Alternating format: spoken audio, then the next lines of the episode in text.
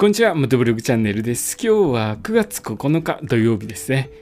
道の駅全国制覇の旅なんですけれども、全国の道の駅のスタンプラリーに参加して、スタンプ全部集めて回ろうということをしています。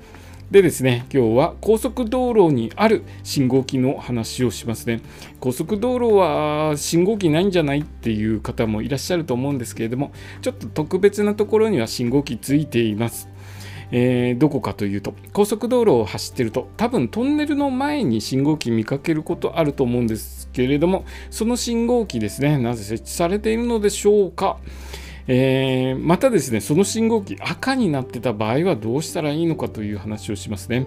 えーその信号機は後口信号機と言います。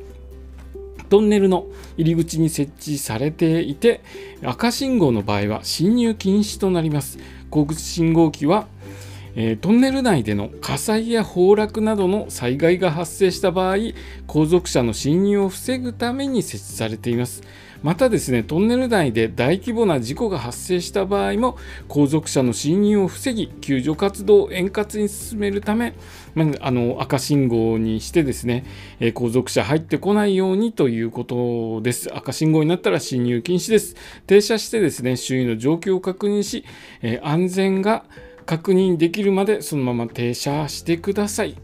えーなおですね、後口信号機、長さ5キロ以上のトンネルや断続的に5キロ以上トンネルが続く道路においてトンネル入り口や中間地点に設置されています。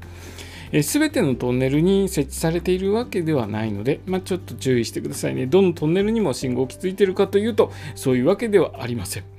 でですね、小口信号機、基本的に赤信号になることはありません。まあ、ならないでほしいですよね。ちょっと災害とか事故、トンネル内で発生すると大きな、え事故になってしまいますので、え赤信号は見たくないですよね。